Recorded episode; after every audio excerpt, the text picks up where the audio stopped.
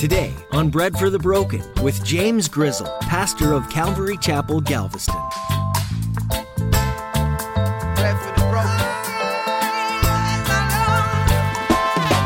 There were four of them Daniel, Hananiah, Mishael, and Azariah. Okay, those are their Hebrew names that will later be changed. They're going to be given new identities.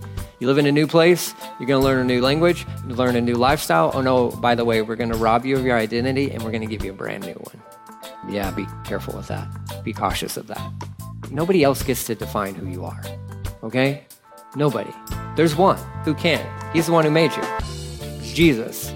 Have you ever noticed that people are always trying to define others, to put some label or identity on people? Well, this is a big problem, especially for the young and impressionable.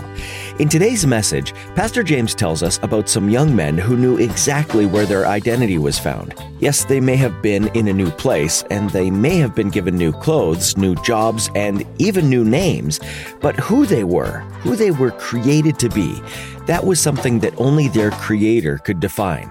Now, here's Pastor James in the book of Daniel, chapter 1, with today's edition of Bread for the Broken.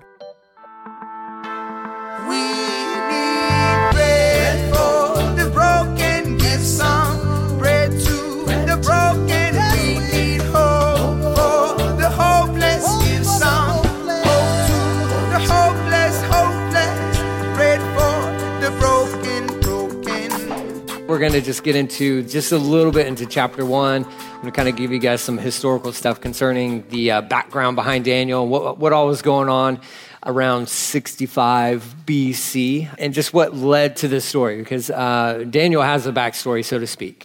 Now, we don't know much about him as an individual beyond just what the book of Daniel, and as he's the author of that, records for us, but we'll see kind of nationwide uh, for the nation of Israel what was going on there. So, Daniel chapter 1, and just right up the beginning, it says, In the third year of Jehoiakim, king of Judah, Nebuchadnezzar, king of Babylon, came to Jerusalem and besieged it. All right. So if you don't know this about the book of Daniel, it has like a ton of critics against it.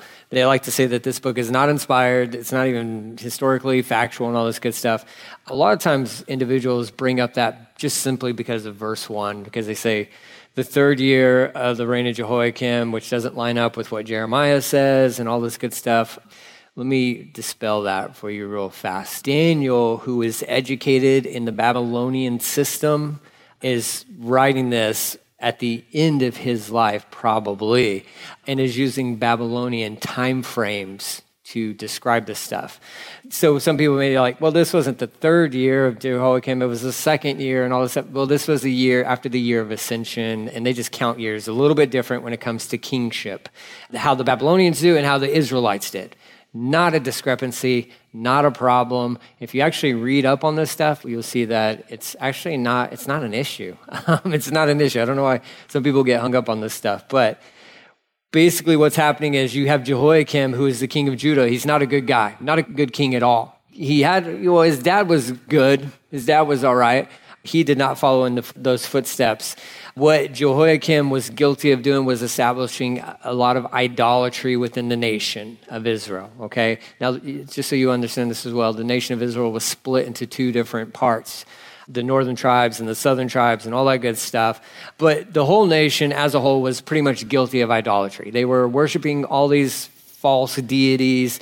And part of their captivity that they're about to be led into, the 70 years, is a part of that idolatry. But another part of that is because they didn't honor the Sabbath and they wouldn't take a year off either to let the land rest. And so the culmination of all that time equals 70 years of captivity. And God's pretty serious about his commands and what he wants to happen. And so that was something that he established. We just went through the book of Exodus and we saw that where the Sabbath was established. Take a day off. Take a day off. You, you should take a day off. I mean, the Bible says that, science says that, common sense says that. I mean, my goodness, take some time off.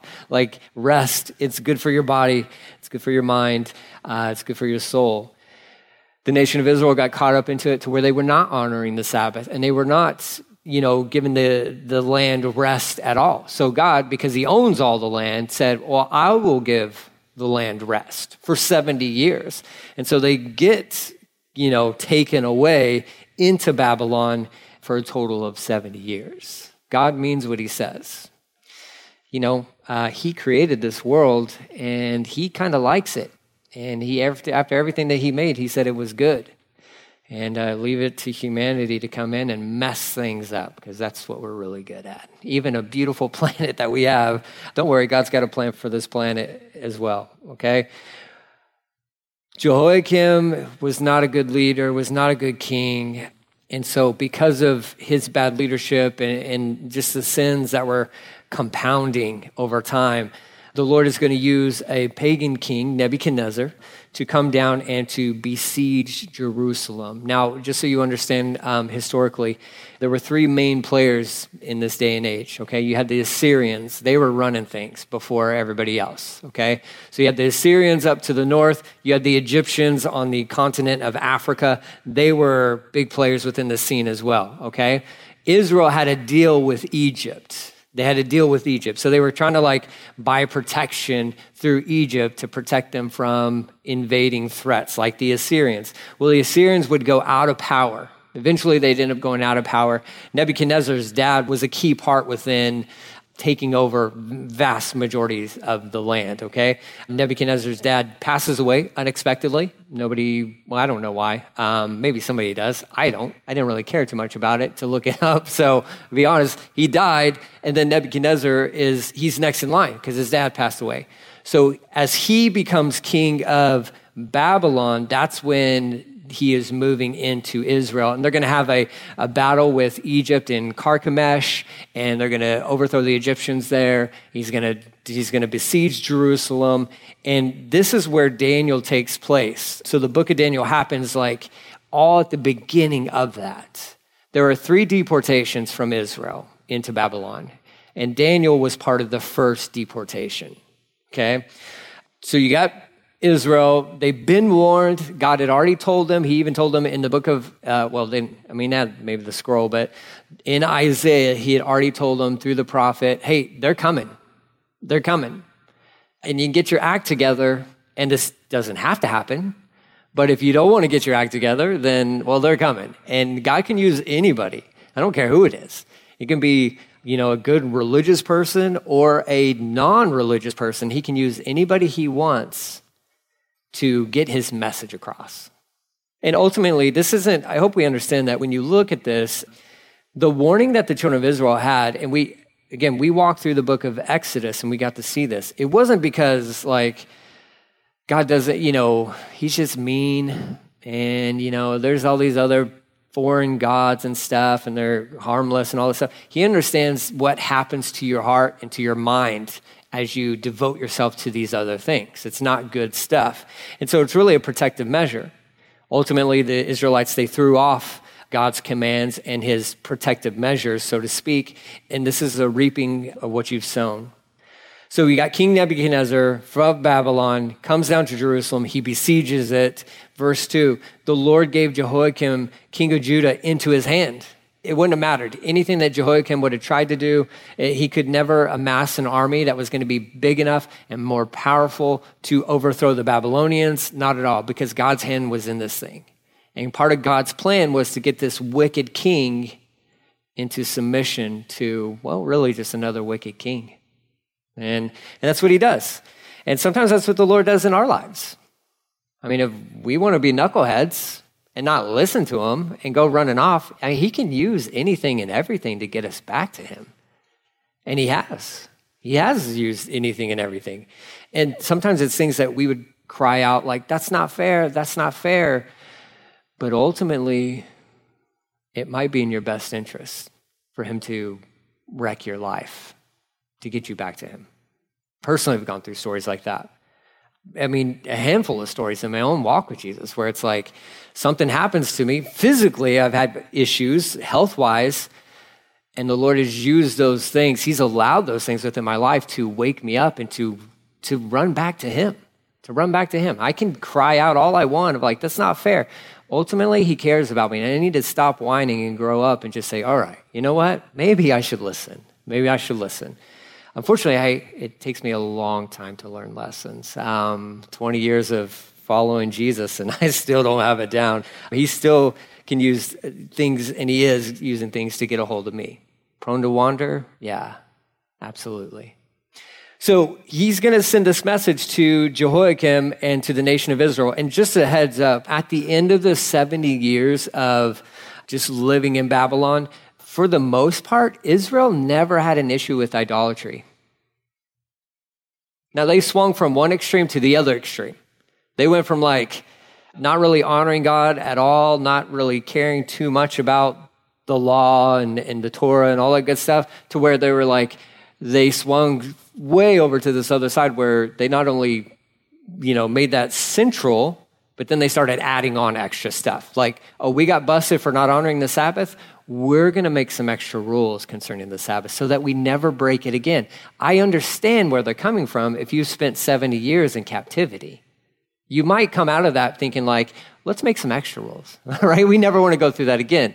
There's a lot more history behind that, but what we can trace from the end, uh, when all this stuff had ended, idolatry, by and large, was not as huge of a problem for these guys. So something may have worked in the 70 years. But here's what goes on. As Jerusalem is being besieged, Jerusalem is also where the temple is. It says that Jehoiakim, uh, the king of Judah, was given into his hands with some of the vessels of the house of God. So they went into the temple and they took out some of the vessels and the instruments used within the worship practices and they took them back to their own temple, right? So they're kind of like, they're just, they're raiding all the stuff that they want. There's good stuff within that temple that they had set up, this beautiful temple and all these instruments, solid gold, you name it. We, again, went through the book of Exodus. We saw some of the materials for the tabernacle, which would later translate into the temple. Beautiful, beautiful stuff. Well, Nebuchadnezzar now has his hands on it, and he's putting it into his God's temple. That also is a, an indication that the city has been besieged. Kings wouldn't do that unless they had conquered the city. So clearly, at this moment in time, 605 BC, Nebuchadnezzar overthrew Jerusalem. He's going to take it back uh, with him to the land of Shinar, to the house of his God, and place the vessels in the treasury of his God. Babylon had a ton of gods, a plethora of gods, very polytheistic, multiple gods. They worship multiple gods. They had a few select ones that they would attribute different things to. What's fascinating about some of that is, you know, they had their own god of creation, and then they had their own god of you know, this and that, and, and the God of over agricultural type things, and just like every other civilization on this planet has had, okay? Um, there's nothing new under the sun. But they did designate for different kings certain gods, quote unquote, that they would list as like their number one. Their almighty. It's fascinating how their almighties would always change, but our almighty never changes. He never changes. So he takes all this stuff, he goes back to the land of Shinar, and it's labeled land of Shinar for a reason because um, that has connections back to the book of Genesis with uh, a guy, if you're looking for baby names, um, Nimrod is his name. I wouldn't suggest that at all. Don't name your kid Nimrod. Nimrod ruled within this territory. Uh, the Tower of Babel would have happened within the land of Shinar, okay? That's why I believe Daniel is using this word specifically is to remind his readers that there's a lot of bad associated with that region, so to speak. Okay? So they take all these vessels back. Verse 3 the king, this is Nebuchadnezzar, tells Ashpenaz, his chief eunuch, to bring some of the people of Israel, both the royal family, of the royal family, and of nobility, youth, without blemish of good appearance, studs is what you can translate that over to. Skillful in all wisdom, endowed with knowledge, understanding, understanding learning, and competent to stand in the king's palace, and to teach them the literature and language of the Chaldeans. Okay, so that's the language of that region. So, what Nebuchadnezzar wants to do on this first deportation is get the best and the brightest. Get the kids Get the kids, get the youth. Because this is how you infiltrate a, another culture, you get the youth. Get the youth, and then re educate the youth. Okay. And these guys that they do grab, these aren't, I mean, they're young kids. Uh, There's ideas of how old they may have been, could have been like 16 years old. And they've already had an education, but they've been educated on what their parents wanted them to know and what would be representative of the land in which they lived, which was Israel. And so they learned, you know, they knew the scriptures. They would be brought up that way. They learned these certain rules and not so much etiquettes, but you know, we do this and we don't do that. And when we, on this certain day, when we eat, we can eat this food, but you can't have this other food on the table and all this good stuff. This is how they were brought up. Well, Nebuchadnezzar's goal is to go in there and wipe the slate clean. He said, I don't care what you've learned. You don't live there anymore. You live here. New rules, new education, new way of living. He's going to present to them just a whole new lifestyle. And his goal is to get them while they're young. Get them while they're young. He's pretty successful at it too, honestly. And that's, I mean, we live in, in a funny world, but I do know this the tactics of the enemy don't really change. Okay? The tactics of the enemy don't really change. I praise God that, I mean, it took me till I was 19 years old to finally like surrender and say yes to Jesus. But it was amazing, even as like a teenager and, and going through school and stuff, the awareness that I had of like so many different things pulling for my allegiance and my devotion. Even as a kid, I was aware of that. And it always, I'm just one who's always kind of like standoffish anyway. Um, I kind of grew up that way. Um, not so much book smart, but more like street smart in the sense of like, I don't believe anything anybody tells me because you just want something out of me. Like that's how I was raised, okay? So you kind of grow up with this kind of uh, somewhat of a criticalness about you. But it was just, it was amazing the different pulls that were going on as going through school of like, no, no, we want you over here. We want your allegiance over here. No, we want your allegiance over here. There's a reason, you know, that's kind of magnified, especially in your younger years. Get you when you're early, condition you, and all this good stuff, and then more than likely they got you. You need to be cautious of that even in churches. Can I, is it okay to say that? Even in churches, you need to be aware of that. Like, because some churches want you to think how they think. And I can tell you, Calvary Galveston's goal is not to get you to think how we think. My goal is to get you to get into the Word and think for yourself. Right? You get your own brain, you use your own brain. Study the scriptures. You have your own relationship with the Lord. You need to tap into that. I can't be the guiding light for you. That's not who I am. I don't want you to be conformed to me. You don't want to be conformed to me. you do not. You need to set your standards higher because there's a better, and his name is Jesus. You want to be conformed to him. You don't want to be conformed to me. So our goal is not to get you to indoctrinate and all this stuff. No, that's nonsense. We just want you to fall in love with Jesus and his word. And that's it. So they got their goal. They start deporting all these good looking young men, is what it was. Um, and so they're going to transport them from Jerusalem, hundreds of miles to the east, to the land of Shinar, into Nebuchadnezzar's palace. This is where they're going to be living now. And this is where the new education, so to speak, begins for all these guys. Verse 5 the king, Nebuchadnezzar, he assigns them a daily portion of the food that the king ate. So it's not like they're getting scraps or anything, they're getting the best. When they come into his kingdom, just so that we're aware of this, this isn't like they're prisoners of war, so to speak. I mean, they are, but he has a plan for them. He recognizes and he identifies that there are skilled young men within this group, and they have a lot to offer Babylon.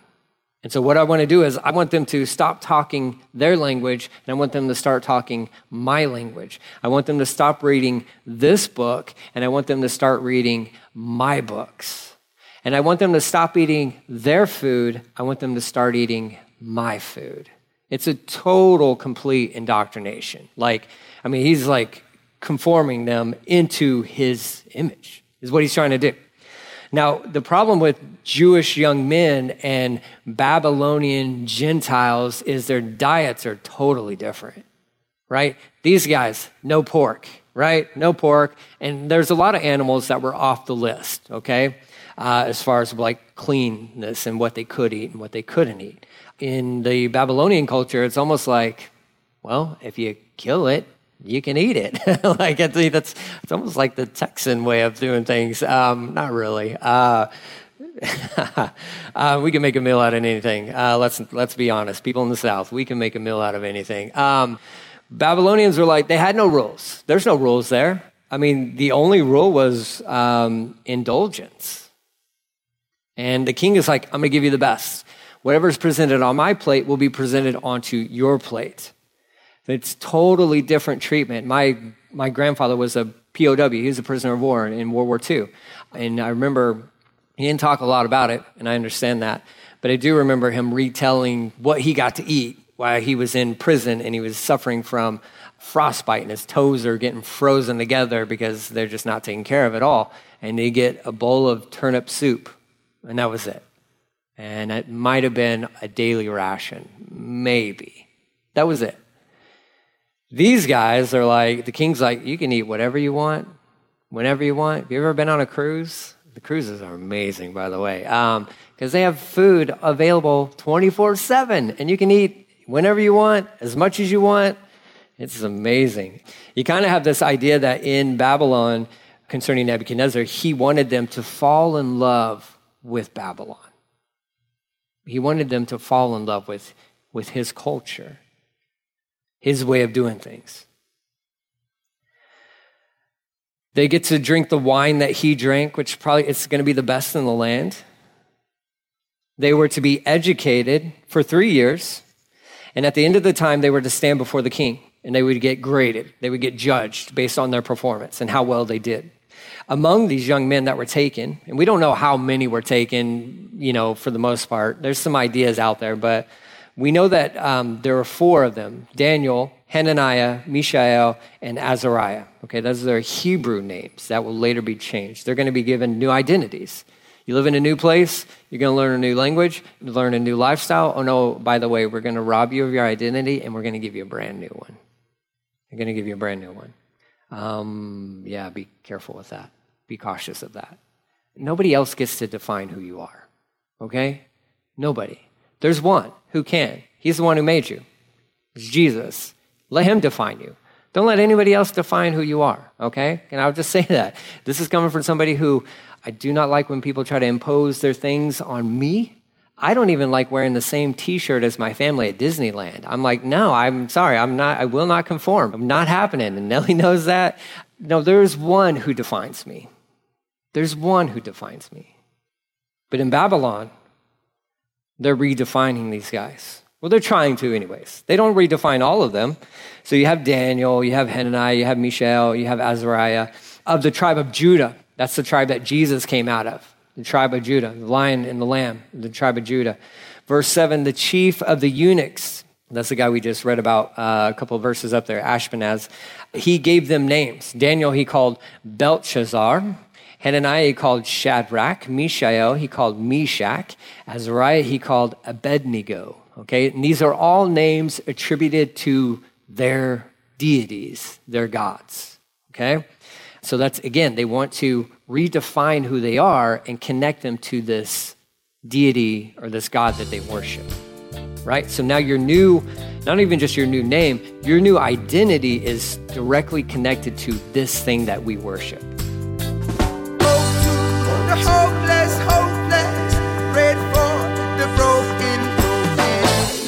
The book of Daniel is so interesting because many of the prophecies spoken of have played out in the course of history. What an amazing glimpse of what was to come ahead of time. If there's one thing that's for sure about prophecy in the Bible, it is going to come true. Some of these things might seem a little scary or altogether strange, but how cool is it that God brings everything to a place where He's in control? And he'll bring about good in the end.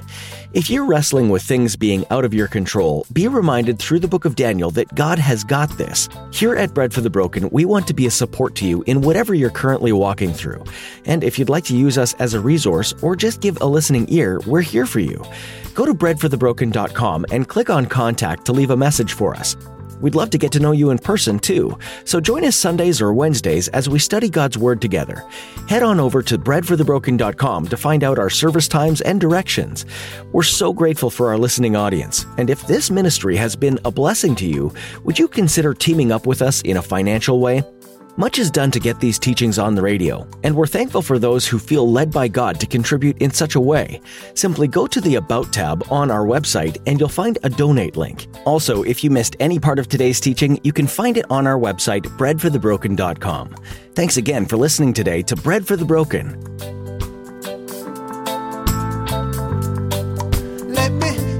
picture of you